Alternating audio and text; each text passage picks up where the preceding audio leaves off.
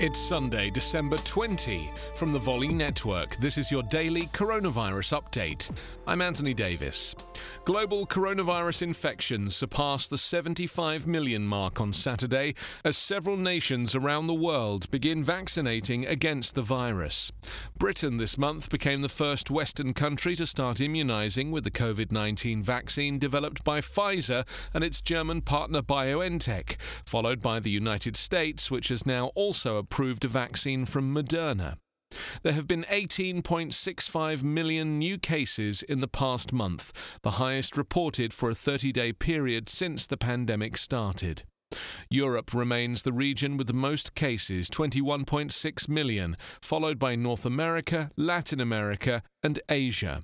UK Prime Minister Boris Johnson imposed an effective lockdown on over 16 million people in England and reversed plans to ease curbs over Christmas, saying Britain was dealing with a new coronavirus strain up to 70% more transmissible than the original. Although Johnson and his scientific advisers believe vaccines will still be effective and the new strain is not more deadly or more serious in terms of the illness caused, he said the government had to take urgent action. The United States remains the country with the most cases. With just 4% of the world's population, the United States has about 23% of all global cases.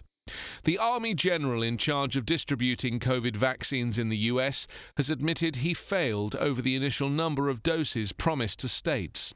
General Gustave Perna, the head of Operation Warp Speed, said he took personal responsibility for the miscommunication to state governors. The current number of tested US coronavirus cases has increased to 18,077,768.